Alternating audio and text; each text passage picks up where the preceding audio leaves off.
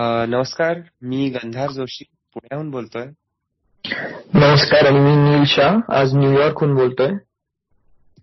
आणि आम्ही आज सीएए म्हणजे सिटिझनशिप अमेंडमेंट ऍक्ट आणि NRC national registry of citizens वरती या विषयांवरती बोलणार आहोत.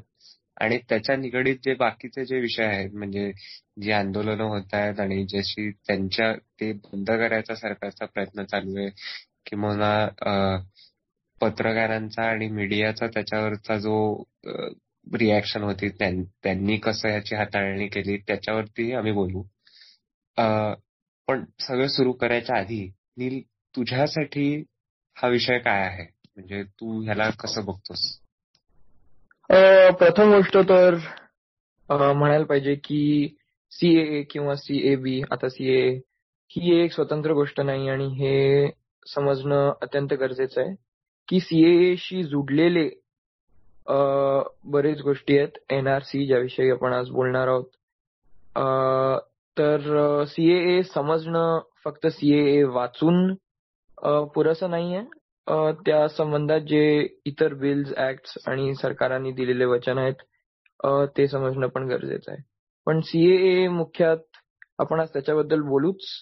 पण त्याआधी आपण आज सीएएच्या भूतकाळाबद्दल बोलू एनआरसी आणि एनआरसी ची आसाममध्ये सुरुवात. मग आपण त्याच्या वर्तमानाबद्दल बोलू की सीएए कसं पार्लिमेंटमध्ये आलं पास झालं आणि त्या संबंधित जे प्रोटेस्ट आहेत देशभरात. आणि मग आपण त्याच्या भविष्याविषयी बोलू की भाजप सरकाराचे काय काय प्लॅन्स आहेत एनआरसी व सीएए ला पुढे घेऊन जाण्याचे. बरोबर. तर म्हणजे जे ऐकतायत त्यांच्यासाठी मी एक टाइमलाईन ब्रीफ टाइमलाईन आहे. आसाम वरती फोकस करणारी जी मी पहिले त्याच्याबद्दल सांगेन तुम्हाला की एकोणीसशे अठ्ठेचाळीसमध्ये वेस्ट पाकिस्तानमधनं जे अ, म्हणजे इमिग्रंट्स येत होते लोक येत होते हिंदू म्हणा मुसलमान म्हणा सांगता येत नाही. ते थांबवण्यासाठी influx from west Pakistan control ordinance nineteen forty eight सरकारने काढलेला. पण मग नंतर त्यांनी तोच फॉर्मलाइज करून ही एकोणीसशे अठ्ठेचाळीस ही तारीख काही प्रकारच्या मायग्रंटसाठी त्यांना सिटिझनशिप त्यांना नागरिकत्व देण्यासाठी ती ब्रीफ म्हणजे शेवटची टाइम वेळ ठरवली त्यांनी. म्हणजे एकोणीसशे अठ्ठेचाळीसच्या आधी आणि तोपर्यंत आलेल्या लोकांना नागरिकत्व दिलं जाईल. आणि एकोणीसशे पन्नासमध्ये हे लागू झालं. म्हणजे बेसिकली तेव्हापासनं लोक परत यायला लागले. इनफॅक्ट कारण तेव्हा जेव्हा ते पास झालं मग मायग्रंट्स अजून यायला लागले एकोणीसशे पन्नासमध्ये. एक्कावन्न साली पहिलं एनआरसी आलं ज्यात आसाम आसाममध्ये ऐंशी लाख लोक त्यांनी जवळपास म्हणजे अख्ख्या भारतभर त्यांनी केलेलं त्यात त्यांना ऐंशी लाख सिटिझन्स मिळालेले. आसाममध्ये. एकोणीसशे पंचावन्नमध्ये सिटिझनशिप ऍक्ट आलं ज्याच्यामध्ये आता म्हणजे आपल्याला तुम्ही कसं नागरिकत्व तुम्हाला मिळू शकतो. म्हणजे तुमचा एकतर इथे जन्म झाला नाहीतर तुमचे आई वडील समजा भारतीय असतील तर नाहीतर तुम्ही बाहेरच्या देशातूनच इथे आलात आणि काही वर्षांपुरते राहिलात तर मग तुम्हाला ती मिळू शकते. मग तुम्ही हे करू शकता. मग एकोणीसशे सत्तावन्नमध्ये immigrants expulsion from Assam act repeal केला. म्हणजे जे इमिग्रंट लोक जे होते बाहेर न आलेले त्यांना आसाममधनं बाहेर ठेवायचा जो ऍक्ट होता तो त्यांनी बंद केला कारण त्यांचं म्हणणं की अनकॉन्स्टिट्युशनल आहे. मग आपण पुढे जात राहू. म्हणजे बरेच असे आंदोलनं झाली हे झालं दंगली झाल्या हे झाल्या. एकोणीसशे ऐंशी ऐंशी मध्ये ऑल आसाम स्टुडंट्स युनियननी एनआरसी अपडेट करण्यासाठी सरकारला पत्र दिलं. मग परत बरेच काय काय आंदोलनं वगैरे वगैरे वगैरे वगैरे झाली. मग एकोणीसशे नव्याण्णवमध्ये सरकारने पहिला फॉर्मल निर्णय घेतला की एनआरसी अपडेट करावं आपण आसाम अकॉर्ड्सच्या वतीने. म्हणजे त्याच्यावरती आधारित आहे. तर त्यांचं म्हणणं होतं की एकोणीसशे एकाहत्तरच्या आधी आलेल्या लोकांना आम्ही नागरिकत्व देऊ. पण त्याच्यानंतरच्यांना आम्ही बाहेरच ठेवू. दोन हजार तीन मध्ये सिटिझनशिप अमेंडमेंट ऍक्ट आलेला. तर त्याच्यामध्ये त्यांनी एकोणीसशे सत्याऐंशी ते दोन हजार तीन मधला कुठलाही माणूस ज्याचा एक जरी आई वडील भारतीय असेल तर त्यांना भारतीय बनता येईल. बाकीचे सगळे इलिगल इमिग्रंट्स म्हणता येईल. आणि मग आपण परत परत बरेच वर्ष पुढे जाऊ. आणि मग दोन हजार पंधरा मध्ये म्हणजे भाजप सरकार येऊन एक वर्ष झालेलं आणि मग त्यांनी एनआरसी परत सुरू केला. कारण तो त्यांच्या मॅनिफेस्टो मधलाच बहुतेक तरी एक हे होता. बरोबर? की हो कायम हो त्यांच्या हा मॅनिफेस्टोतला कायमचा भागच आहे. तो दोन हजार चौदा मध्ये होता आणि आता दोन हजार एकोणीसच्या मॅनिफेस्टो मध्ये तो नेशन वाईड एनआरसी म्हणजे देशभर हा एनआरसी लागू करण्याचा ते विचार करतायत. पण ह्यात आता गंधार तू सांगू शकतोस का की आता यात रंजन गोगोई आणि मोस्ट रिसेंट जजमेंटचा काय हात आहे? आणि मोस्ट रिसेंट एनआरसी लिस्ट कुठून आणि कधी आली? बरोबर. तर आत्ताची जी आपली एनआरसी जी आहे म्हणजे ही लेटेस्ट व्हर्जन जे आहे त्यात जवळपास एकोणीस लाख लोकांना बाहेर ठेवलं गेलेलं आहे. पण त्यातले जे फाइंडिंग होते ते अजून त्यांनी संपूर्णपणे लोकांना दाखवलेले नाहीये. आणि स्पेक्युलेशन असं आहे की कारण ह्यातले जास्त लोक जे बाहेर होते ते हिंदू होते. म्हणून त्यांचा जो एक असं नॅरेटिव्ह होतं की नाही नाही हे बांगलादेशी मुसलमान एक खोटे बरेच आज आलेले आहेत. तशातला भाग नव्हताच आणि हिंदूच होते. म्हणून त्यांचा थोडा किंचित पोपट झाला सारखा आपण म्हणू शकतो. आणि हीच मजेशीर गोष्ट आहे ना की ही नवीन जी एनआरसी लिस्ट आली आता जी ऑगस्टमध्ये काढली गेलेली माझ्या मते सगळेच पक्ष सगळेच पक्ष आता उदास झालेत रे याला बघून. आसामी राष्ट्रवादी जे ते म्हणतात एकोणीस लाख लोकच पकडले गेले.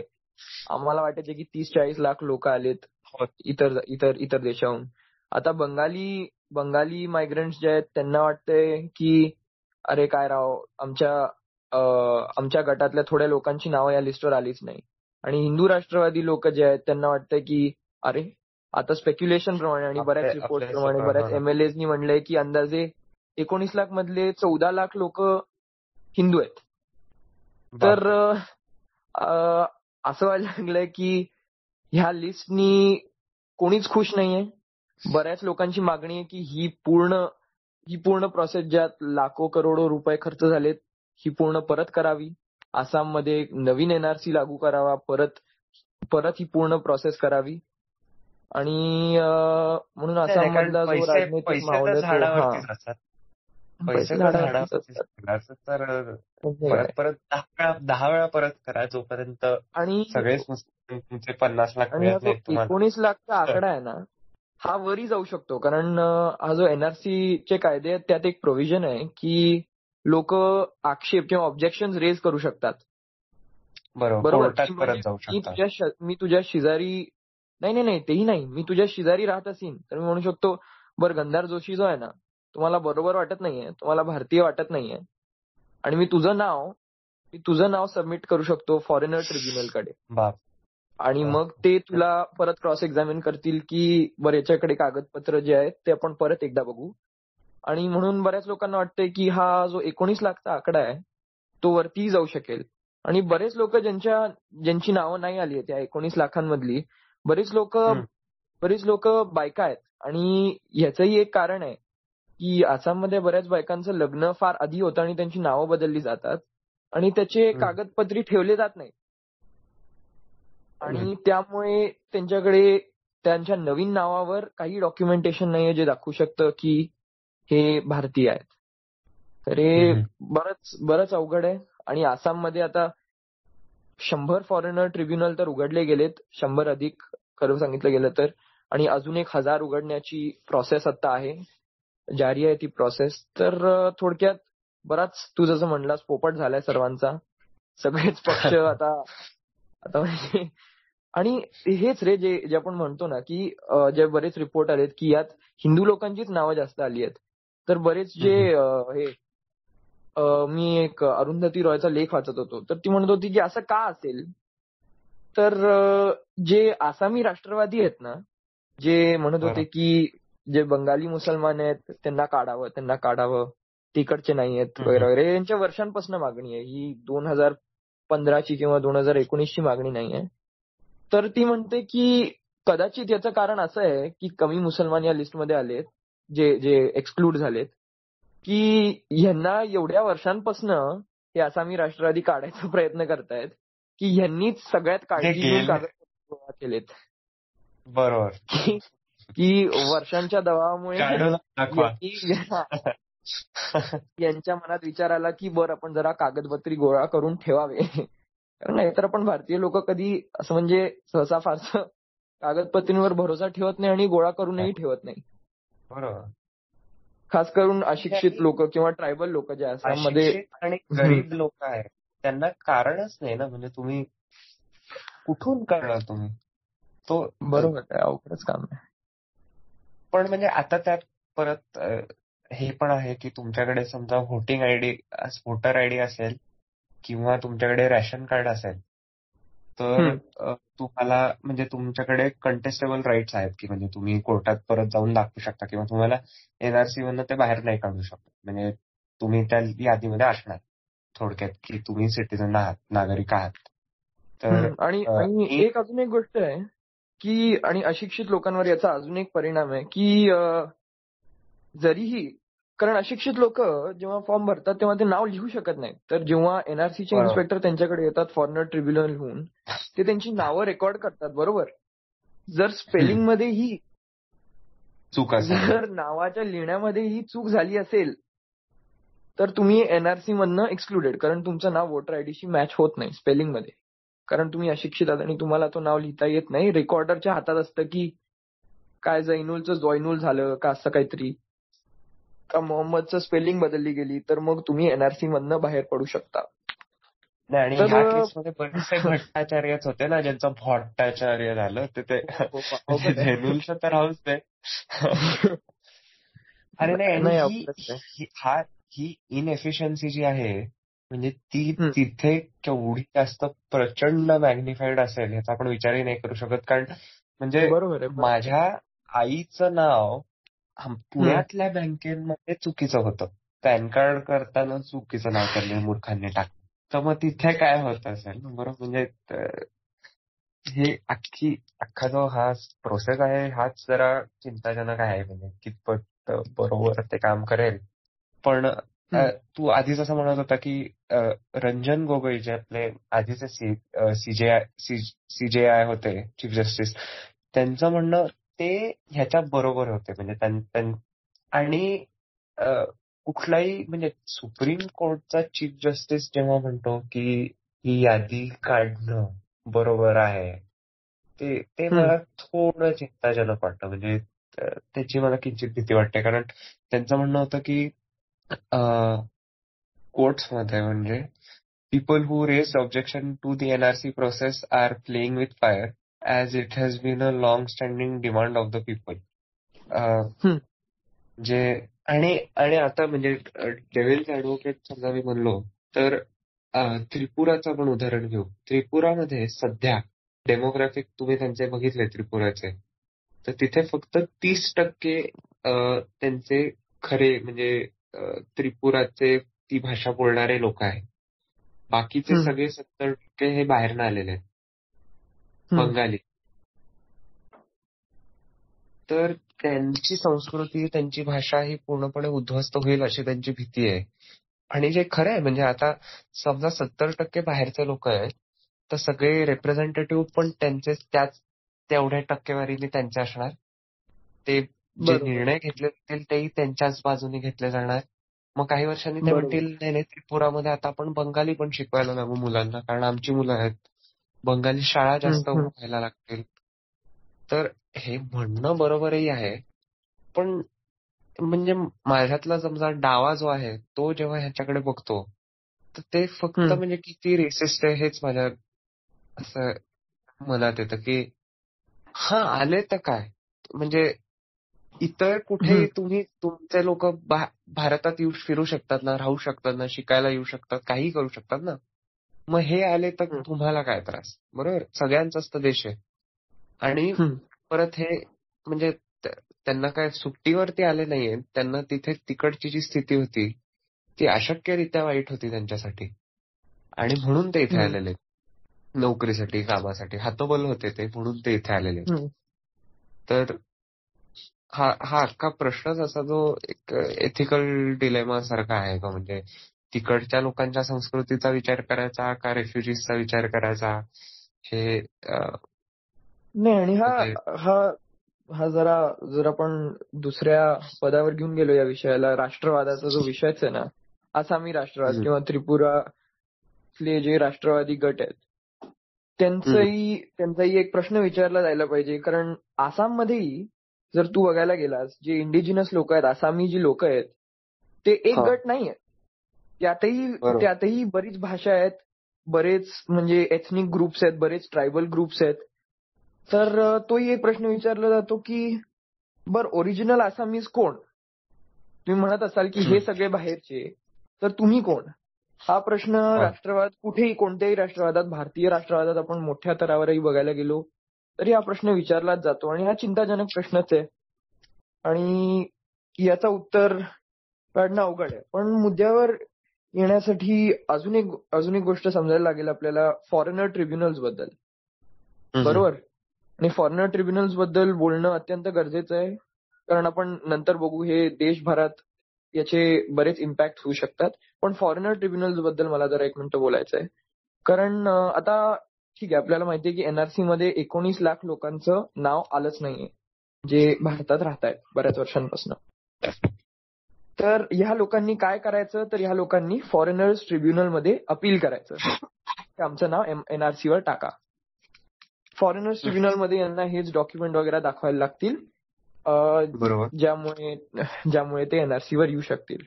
पण फॉरेनर्स. ट्रिब्युनल्स चे आता रिसेंटली रिपोर्ट आले की आसाममध्ये जे कॉन्ट्रॅक्ट आहेत सरकारी कर्मचाऱ्यांचे फॉरेनर ट्रिब्युनल मधले बरोबर?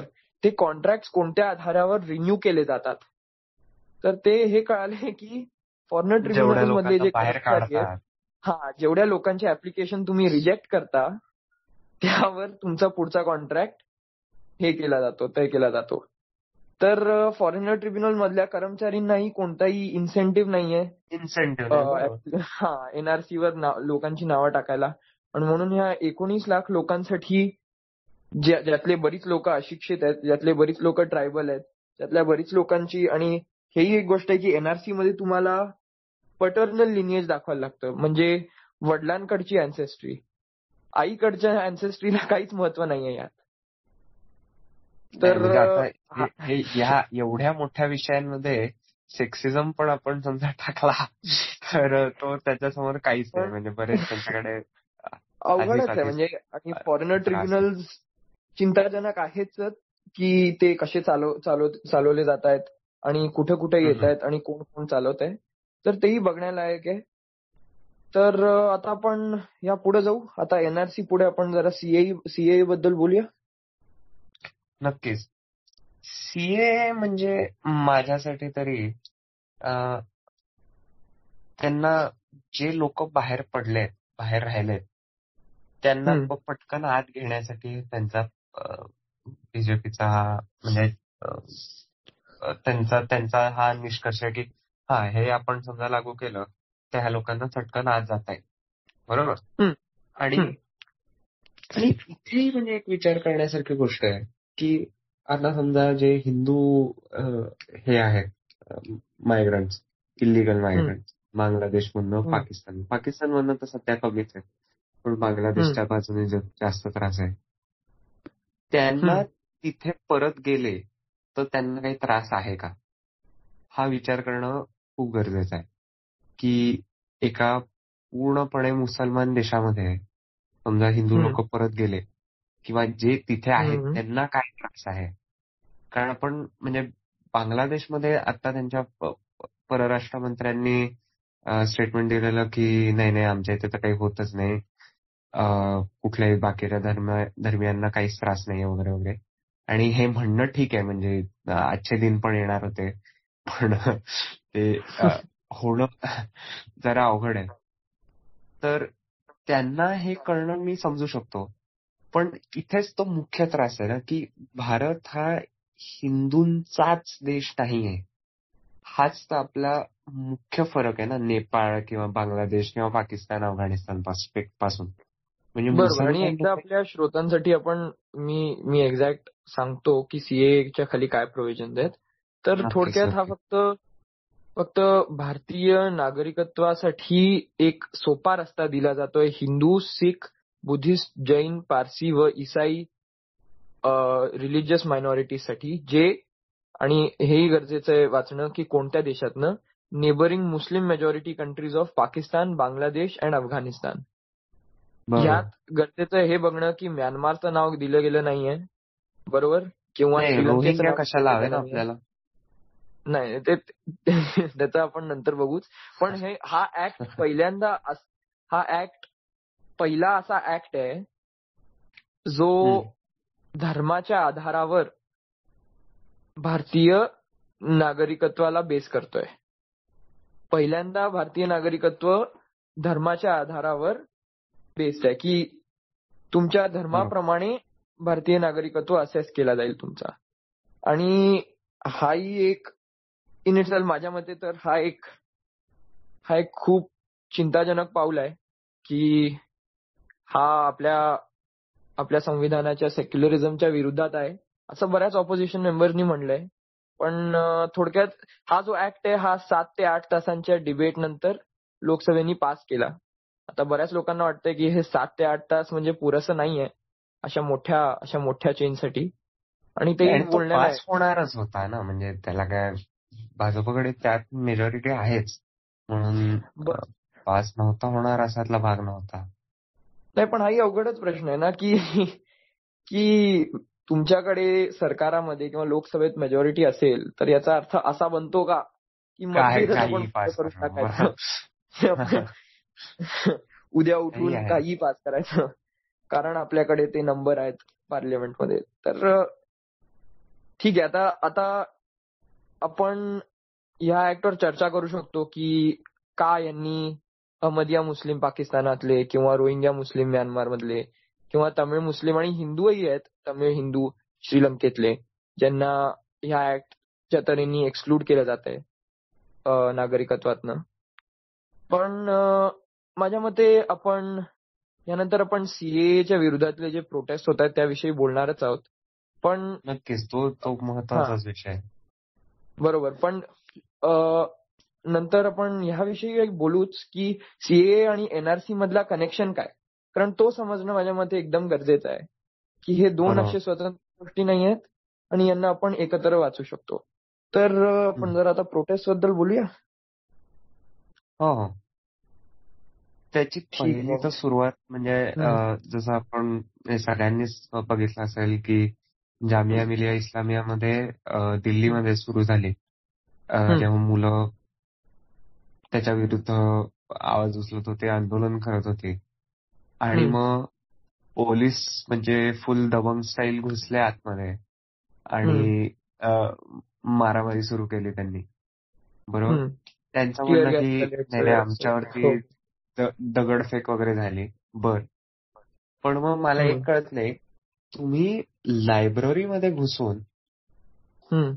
तिकडची कपाट आणि काचा तोडून लायब्ररीमध्ये अभ्यास करणाऱ्या मुलांना मारजोड करून ते कुठून तुमच्या डोक्यावरती दगड फेकत होते म्हणजे हे पूर्णपणे मिसयूज ऑफ पॉवर आहे आणि हा जो पोलीस ब्रुटॅलिटीचा जो विषय आहे आपल्या देशामध्ये त्याच्याकडे अजिबात लक्ष दिलं जात नाही म्हणजे कोणाला काही फरकच नाही पडत आणि म्हणजे नाही, आता. नाही नाही बोल बोल. नाही आणि जे जामियामध्ये जे पोलीस गेलेले कारण प्रोटेस्ट जे होत होते ते कॅम्पसच्या आत होत होते बरोबर जिथं स्टुडंट्सला पूर्ण हक्क आहे कोणतेही डेमॉन्स्ट्रेशन वगैरे करण्याचे जे. युनिव्हर्सिटीच्या हा युनिव्हर्सिटीच्या सरकारने जेवढे सँक्शन केले तेवढे प्रोटेस्ट म्हणजे लिगल आहे बरोबर. पण. पोलीस आणि पॅरामिलिटरी आहे हा. फक्त पोलीस नाही. ह्या ह्या डेमॉन्स्ट्रेशनला बंद करण्यात पॅरामिलिटरी सुद्धा घेऊन गेलेले. आणि हेही गरजेचं आहे बघणं की Delhi police Delhi pseudo state असल्यामुळे म्हणजे दिल्ली पूर्ण स्टेट नाहीये पूर्ण राष्ट्र नाहीये दिल्ली. त्यामुळे दिल्लीतली मिनिस्ट्रीच्या पोलीस. होम मिनिस्ट्री कंट्रोल करते. दिल्लीतली पोलीस केजरीवाल सरकार किंवा दिल्ली सरकार कंट्रोल करत नाही कारण त्यांचे हात जरा बनलेलेच आहेत दिल्लीत असून. ही होम मिनिस्ट्री कंट्रोल करते.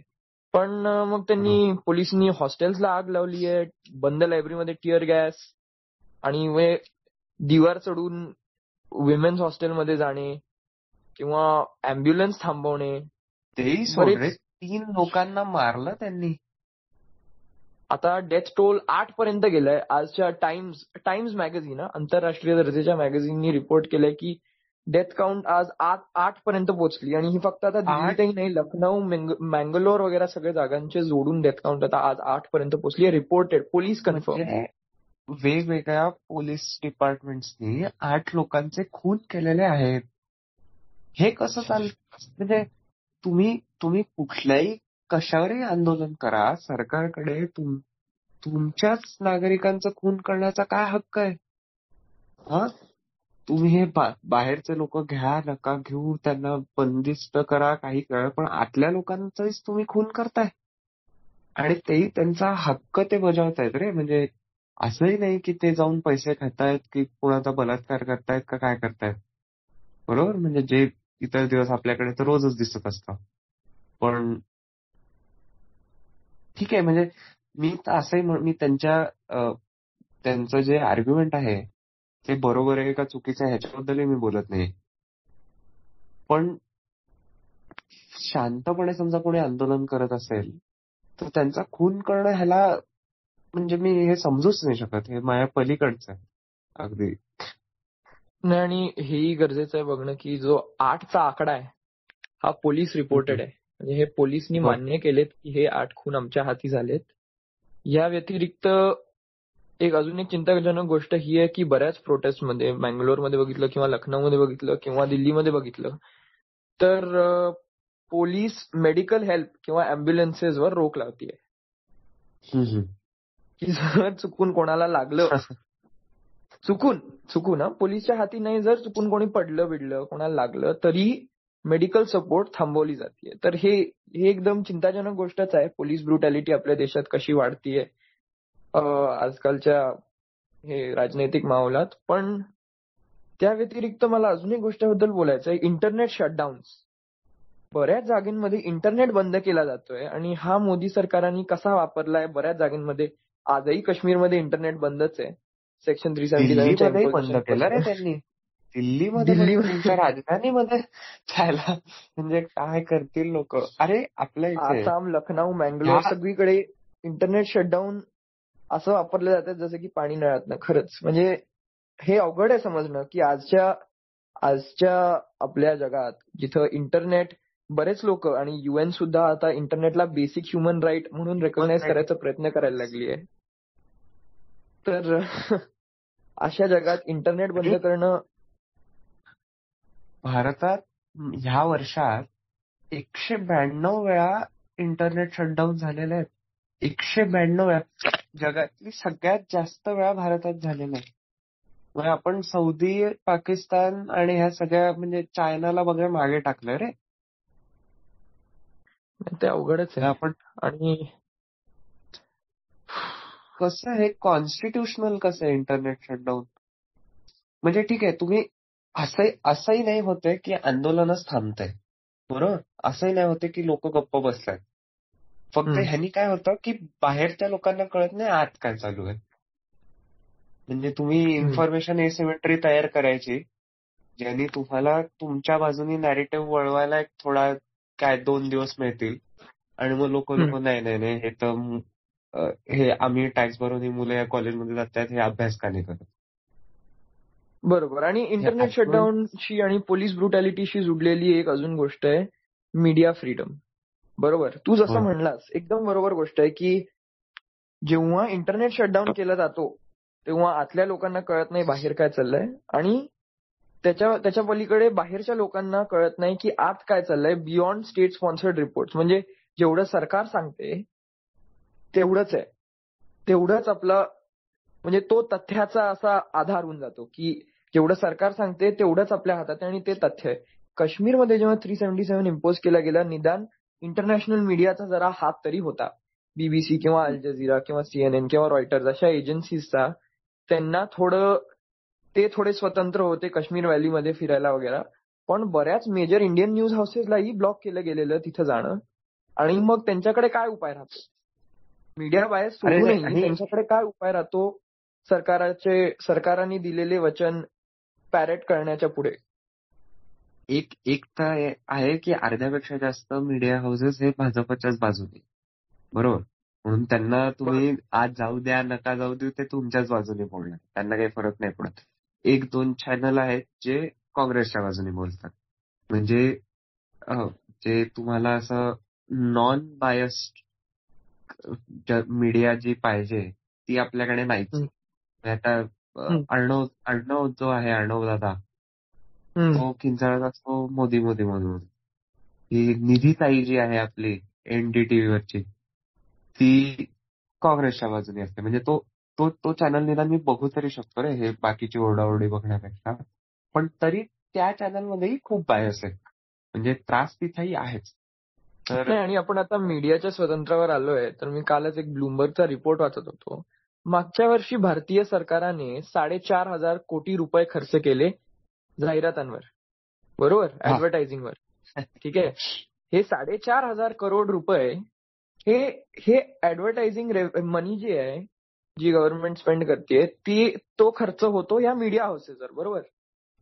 बरोबर. आणि मग जर तुम्हाला यातला एक कट पाहिजे असेल जर तुम्हाला या साडेचार हजार करोड मधला कोणताही भाग पाहिजे असेल तर मीडिया हाऊसेससाठी गरजेचंच असतं की सरकाराच्या जवळ असायला लागतं.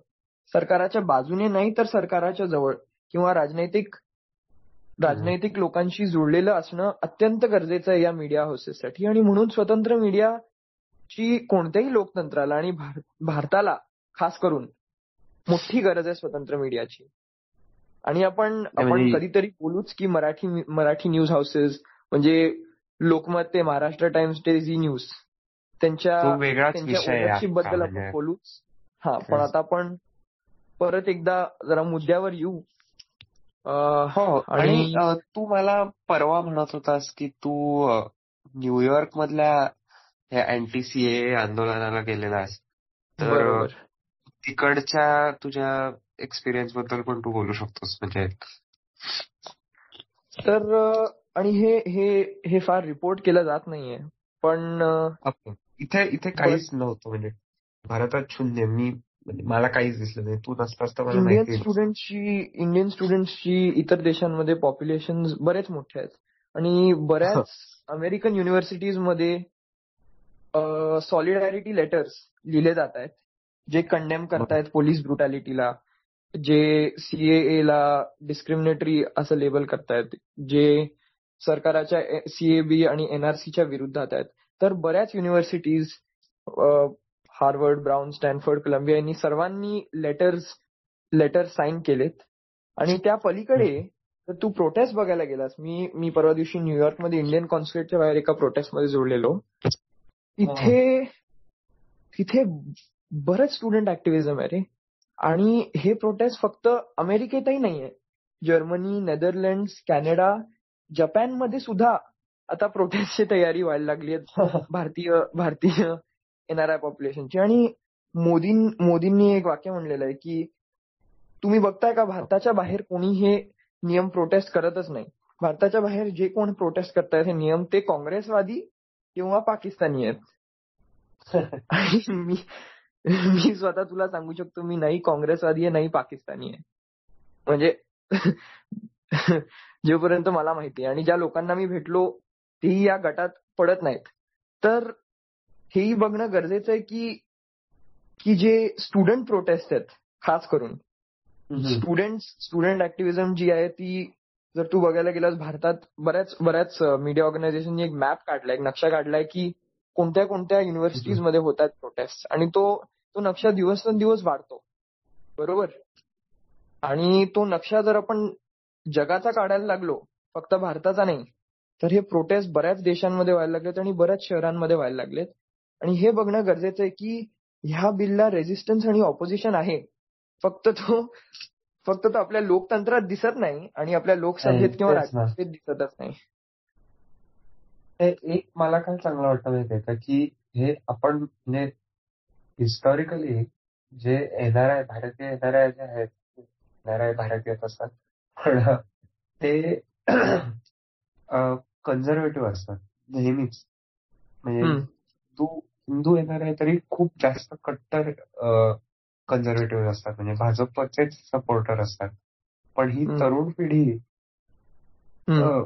रिझन रिझन बघू शकते थोडं नीट विचार करू शकते हे मला खूप चांगलं वाटतं की म्हणजे आपल्या वयाची लोक बाहेर यायला तयार आहेत आणि ह्याच्या विरुद्ध. बोलायला तयार आहेत. तुमचा एनआरसी वरती तुमचा काही विचार असू दे पण तुम्ही मुलं त्यांच्या मनात काय हेच तुम्ही बोलू नाही दिलं. हे अतिशय चुकीचं आहे. त्याच्या विरुद्ध आंदोलन करणं हे अतिशय गरजेचं आहे. म्हणजे ते सगळ्यांनीच. बरोबर. आणि एक एक म्हण आहे की मतभेदच देशभक्ती आहे. की जर तुम्ही. मतभेद होऊ देत नाही. तर तुम्ही जर देशात. बरोबर. आणि लोकतंत्रासाठी एकदम गरजेची आहे. आणि आपण समजून घ्यायला पाहिजे. जेव्हा आपण या प्रोटेस्टबद्दल बातम्या वाचतो किंवा आपल्या आपल्या पार्लिमेंट कडेही बघतो की तिथं मतभेद होतंय का नाही? आणि मतभेद आणि लोकतंत्राचं एक पॉझिटिव्ह पॉझिटिव्ह कोरिलेशन आहे की जसं मतभेद वाटतं वाढतं तसं तसं लोकतंत्रालाही त्याचे पॉझिटिव्ह इम्पॅक्ट पोहोचतातच बरं आपण आता आपण आता परत मुद्द्यावर यायला पाहिजे मला वाटतंय. आपण बऱ्याच गोष्टींबद्दल बोललोय. पण आता हे गरजेचं आहे बोलणं की सीएबी आता सीएए सीएए आणि एनआरसी मधला कनेक्शन काय आहे? बरोबर. तर आधी मला सुरुवात करायचे चेतन भगतचा एक ट्विट वाचून. चेतन भगत. चेतन. भगत चेतन भगत.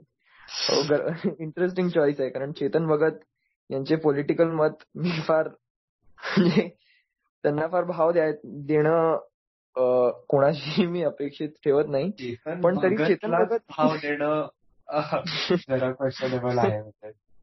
नाही पण तरी त्यांनी त्यांनी फॉर वन्स काहीतरी म्हणलंय जे जे शेअर करावं की एनआरसी जी आहे आणि पहिली गोष्ट आपण समजून घ्यायला पाहिजे की बीजेपीच्या दोन हजार एकोणीसच्या मॅनिफेस्टोमध्ये आहे की एनआरसी जी आहे ती आपण देशभरात इम्प्लिमेंट करणार आहोत की आपण देशभराची एक नॅशनल रजिस्ट्री ऑफ सिटीजन्स तयार करू. हा यांचा प्रॉमिस आहे. बरोबर. तर ह्या संदर्भात चेतन भगतनी लिहिलंय की NRC is the equivalent of लोकांना पाण्यात टाकणं. आणि सीएए जो आहे तो एका रक्षा कवचासारखा आहे एका लाईफ जॅकेट सारखा आहे. आणि तो फक्त थोड्या लोकांना दिला जातोय. एनआरसी मुळे एनआरसी मुळे सगळ्या सगळ्यांना पाण्यात टाकलं जाणार आहे. पण लाईफ जॅकेट फक्त हिंदू सिख बुद्धिस्ट इसाई पारसी जैन यांना दिलं जाणार आहे. असं चेतन भगतचं म्हणणं आहे. आणि चेतन भगतचे जर तुम्ही ओपिनियन बघत असाल पॉलिटिकली जे अनएडवायझेबल आहे म्हणजे ते नाही केलं तरी चालेल असं मला वाटतंय. ते ते बरेच राईट विंग असतात बरेच सरकाराच्या विरोधात थोडक्यात फार काही नसतं आणि म्हणून हे. जरा हो. हे जरा मला जरा मजेशीर वाटलं की चेतन भगत मध्ये असा प्रभाव पडलाय तर काहीतरी वेगळं असेल याविषयी मला एक विचार विचारायचा आहे की म्हणजे तुझं याच्यावरती मत काय आहे?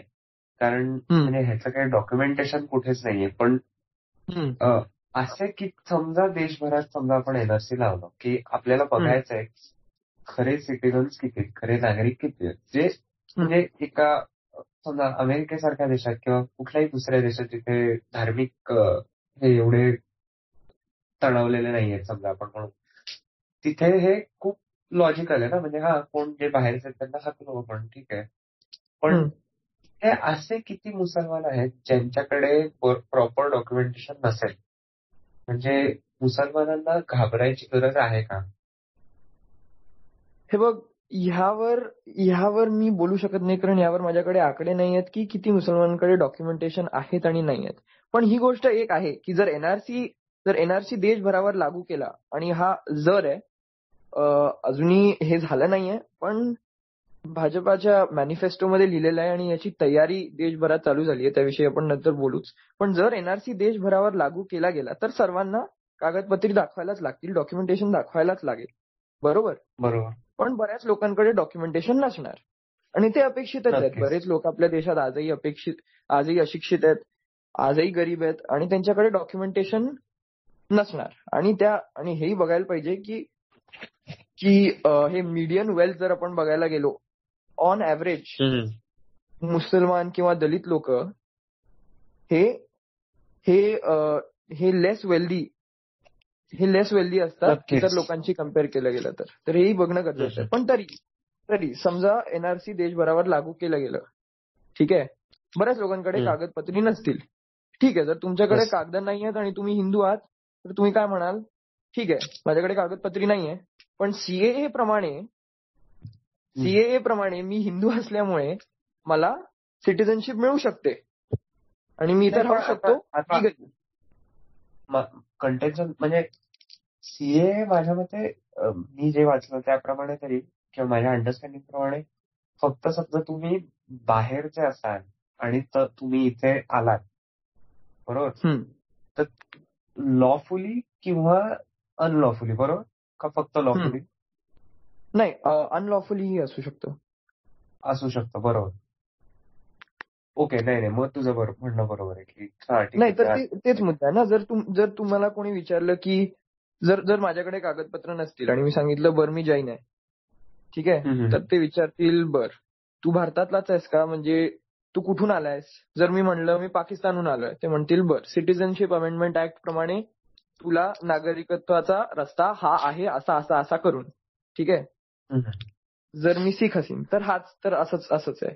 हिंदू असीन तरी असंच आहे. पण जर मी मुसलमान असीन आणि माझ्याकडे कागदपत्र नसतील तर ते. मला विचारतील ऐक तू कुठून आलाय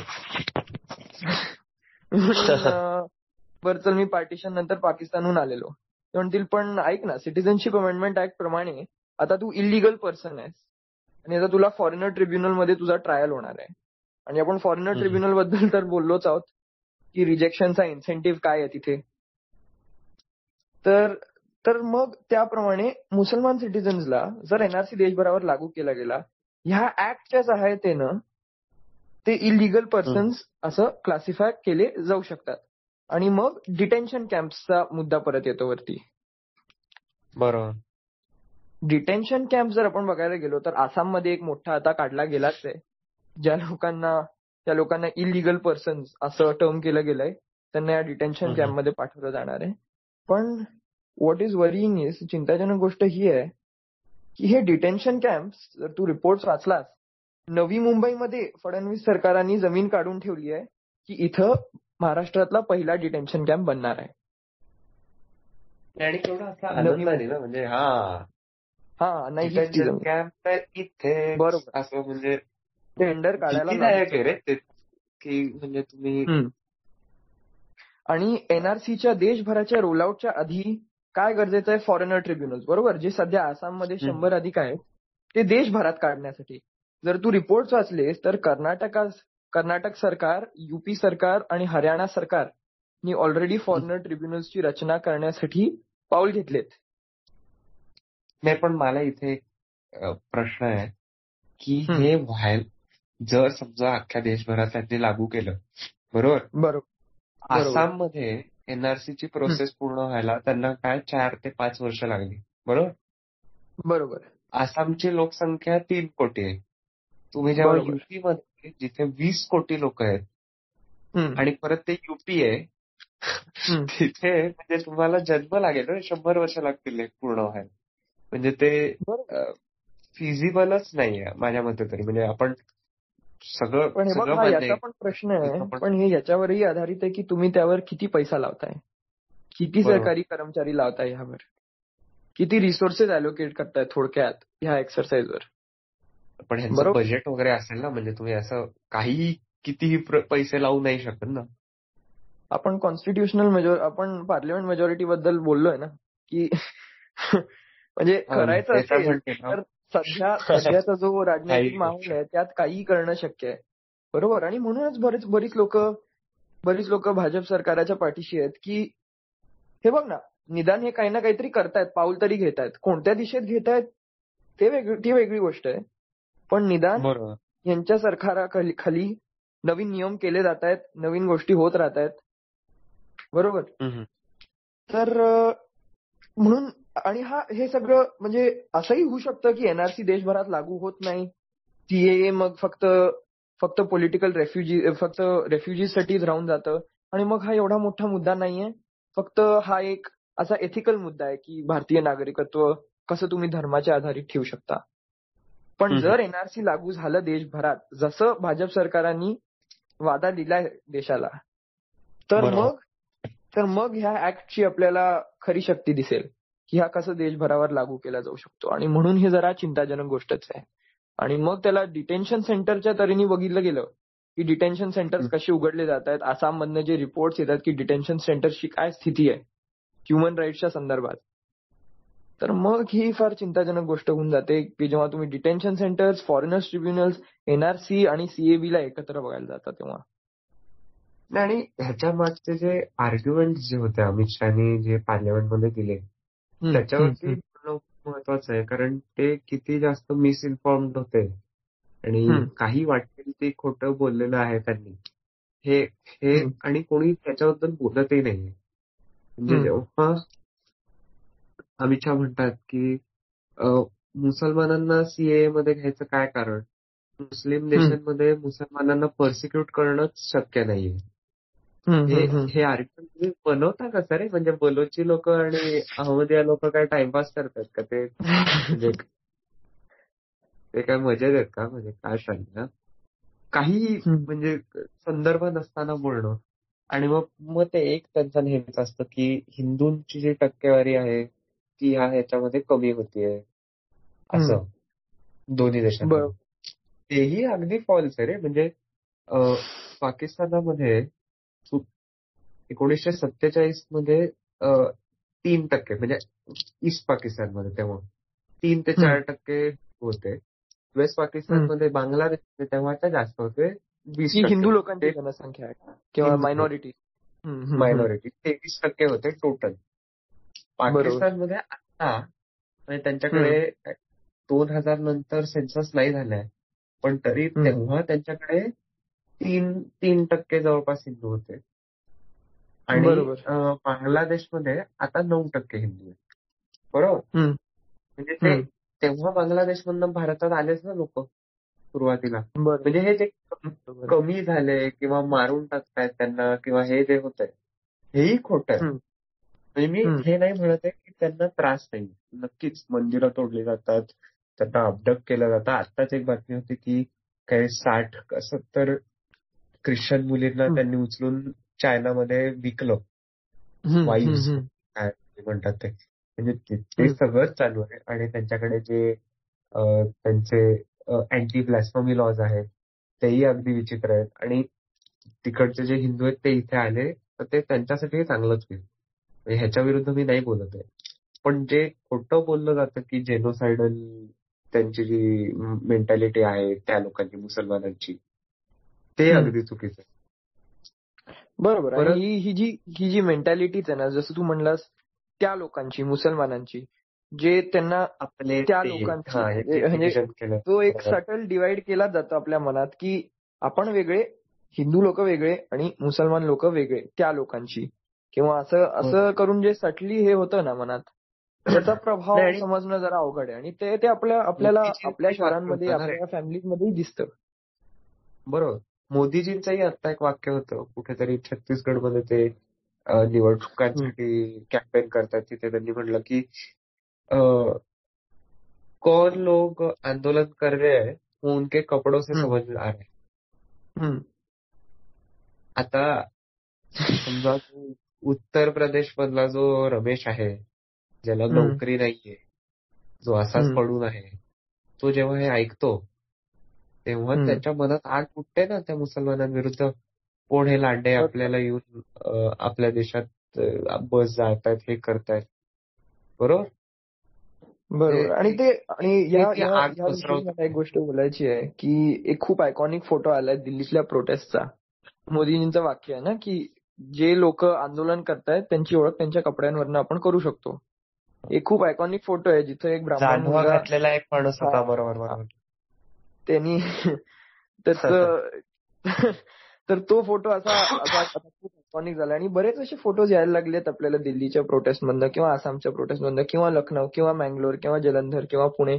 बऱ्याच शहरांमध्ये पुण्यातही सावित्रीबाई फुले युनिव्हर्सिटीमध्ये मध्ये बरेच प्रोटेस्ट झालेत कोरेगाव पार्कमध्ये. प्रोटेस्ट डेमॉन्स्ट्रेशन होल्ड केले जात आहेत तर. ही ही- जो ऍक्टिव्हिझम आहे हा सगळीकडे पसरलाय पण याचा जोपर्यंत लोकतंत्रात ह्या लोकांचा आवाज पोचत नाही. आपल्या रेप्रेझेंटेशनच्या थ्रू किंवा आपल्या एमपीच्या थ्रू तोपर्यंत याचा याचा इम्पॅक्ट लिमिटेड आहेच. म्हणजे नाही याचा मला-. एक मला ह्याच्यात जो डाऊट आहे ना तो हा आहे की खूप कमी लोक खूप जास्त आवाज करतायत. हम्म. असं म्हणजे असं नसावं पण मला फार वाटतंय की असं आहे. म्हणजे जी मेजॉरिटी पॉप्युलस आहे त्यांना काही फरक नाही पडत ते काही येऊन आवाज करतात आणि. खूप काही फरक पडेल त्यांनी असंही मला वाटत नाही म्हणजे. किंवा. पण नाही तर हम्म. फुल ब्लोन बदलून म्हणजे जे अ, एका तर त्या आधी बांगलादेशमध्ये आपण बघितलं किंवा पाकिस्तानमध्ये जे स्टुडंट प्रोटेस्टचा जो फरक पडलेला की त्यांना हम्म. त्या जनरल आयना स्टेप डाऊन करावं लागलं किंवा पाकि वेस्ट बंग बांगलादेशनी पाकिस्तानमधनच स्वातंत्र्य व्हायची जो लढा होता तो सगळे स्टुडंट प्रोटेस्ट मधनच सुरुवात झालेला उगम झालेला तर असंही हे होऊ बरोबर. शकतं म्हणजे ते त्याच्याबद्दल विचार करायला आता पाहिजे. या मुवमेंट या आंदोलनाच्या भविष्यावर आता काही सांगणं अवघड आहे कारण अजूनही हे चालूच आहे नक्की. जसं आपण बोलतोय तसंही फोनवर अपडेट येत राहतात की की अच्छा फायनल कट ऑफ डेट काय प्रपोज केली जाते सीएए साठी एटसेट्रा एटसेट्रा तर बरीच गोष्ट अजूनही डेव्हलपमेंटमध्ये आहेत हे समजायला. आपल्याला थोडा वेळ थांबायला लागेल. पण ह्याविषयी आपल्याला बोलायला अजून फारसं काही राहिलं नाहीये. तर आपण जरा एक क्विक समरी करूया का? जरा आपण जे काही आहे. सुप्रीम कोर्टचा निर्णय याच्यावर. बरोबर. कारण सुप्रीम कोर्टात बऱ्याच याचिका दर्ज केलेल्या आहेत. बऱ्याच लोकांनी की हे देशभरात तुम्ही नाही अप्लाय करू शकत किंवा हे सीए स्क्रॅप करून टाका वगैरे वगैरे वगैरे. आणि. त्याचा म्हणजे त्याचा कितपत उपयोग होईल? कारण जस्टिस बोबडे सुरुवातीला तरी म्हणजे आपल्याला असं वाटत होतं बाहेरच्यांना तरी की हे भाजपच्या बाजूनेच असतील. पण. म्हणजे अजून त्याच्यावर काही निर्णय आला नाहीये. पण त्याचाही खूप फरक पडू शकतो. तेही बघणं गरजेचं आहे की आणि ज्युडिशरीवरही आजकाल बरेच प्रश्न उठायला लागलेत. ते तो एक वेगळा एपिसोडच असू शकतो स्वतः की आपल्या ज्युडिशियल प्रोसेसमध्ये आता काय हालचाल चालली आहे? कोर्टचं स्टेटस काय आहे? इन दॅट बरेच ब्लॉक केसेस आहेत. डेफिशियन्सी म्हणजे जजेसची कमी आहे. आणि केसेसची केसेस आगच आग आहेत तर मग त्याविषयी आपण नंतर कधीतरी बोलूच. पण आज आपण काय बोललो त्याचं आपण जरा एक समरी केली तर श्रोतांना जरा बरं पडेल असं मला वाटतंय. हो नक्की. अं, तर म्हणजे एनआरसी ची सुरुवात आसाम मधल्या स्टुडंट प्रोटेस्ट आणि त्यांच्या आंदोलनातनं सुरू झाली की त्यांचं म्हणणं होतं की हे बाहेरचे लोक आमच्या ह्याच्यात येत आहेत आणि संस्कृती उद्ध्वस्त करायचा प्रयत्न करतात हे एकोणीसशे अठ्ठेचाळीस पासन हे आंदोलन ही तिकडे चालू आहे बरोबर. हळूहळू बदल फेरबदल फेरबदल होऊन दोन हजार चौदा मध्ये भाजप सरकार आलं दोन हजार पंधरा मध्ये त्यांनी एनआरसी ची प्रोसेस सुरू केली. एकोणीसमध्ये आपल्याला कळलं की एकोणीस लाख लोकांमधले बहुतांश तरी हिंदू आहेत त्यांना. वाचवण्यासाठी सीएबी सीएबी काढलं गेलं ते सीएए झालं आणि. आता बाकीची आंदोलनं सुरू आहेत. त्यांना दाबण्याचे सगळ्या सगळ्या बाजूनी प्रयत्न चालू आहेत. बरोबर. ती एक ठिणगी लागते. आणि ती आग थांबवणं थोडं एवढं सोपं नसतं. तुम्ही काय मारा. वगैरे पण. लोकांचा आवाज बंद करणं एवढं सोपं नसतं. आणि मग आपण एनआरसी आणि सीएच्या नात्यावर बोललो. की जर भाजप सरकारांनी एनआरसी देशावर लागू केला ज्याची तयारी चालू आहे फॉरेनर ट्रिब्युनल्स किंवा डिटेन्शन सेंटर्सच्या तऱ्हेने जर त्यांनी. एनआरसी देशावर लागू केला तर त्याचा आणि सीएचा काय नातं असू शकतं? आणि त्या दोघांना जोडून अल्पसंख्याक लोकांवर भारतात त्याचे काय परिणाम असू शकतात. काय त्या त्याविषयी आपण बोललो. आणि मग आपण इतर चर्चाही केलेत आज. त्याच्याबद्दल आपण बरंच पुढे बोलू शकतो म्हणजे मीडियाच्या स्वातंत्र्यावर आपण म्हणजे- प्रश्न उचललेत ज्युडिशरीच्या स्वातंत्र्यावर आपण प्रश्न उचललेत आत्ताचा जो त्रास आहे हा थोडक्यात. बऱ्याच वेगवेगळ्या प्रॉब्लेम्सचा अमेलगमेशन आहे की म्हणजे. बरेच म्हणजे मार्केट फेलियर जे होतं ते कधी. एका एक एक व्हेरिएबल काम नाही करत म्हणून होतच नाही म्हणजे बरेच. व्हेरिएबल्स एकत्र येऊन जेव्हा फेल होतात तेव्हाच आपल्याला हे. मार्केट जे आता आहे ते दिसतंय आणि. म्हणजे हो, खरं. ठीक आहे हे बरेच जुळलेले विषय आहेत आणि हा असा एक सोपा विषय नाहीये जो फक्त सीएए आयसोलेशनमध्ये वाचून आपल्याला आपण समजू शकतो किंवा प्रोटेस्टचे रिपोर्ट वाचून आपण समजू शकतो तर ठीक आहे मग आजचा एपिसोड इथे संपूया आपण मला वाटतंय हो हो. ठीक आहे म्हणजे वेळ तर आपली संपत झाली आहे हो हो तुम्हाला समजा हा आम्ही आमचा हा प्रयोगच आहे म्हणजे असं काही आवडला असेल तर म्हणजे सबस्क्राईब करा किंवा कुठे तुम्ही जिथे ऐकताय तिथे कॉमेंट करा काय करा. आम्ही हे हा फॉर्मॅट कसा बदलू शकतो काय चांगलं करू शकतो हेही आम्हाला नक्की समजवा. आणि हो ठीक आहे. धन्यवाद.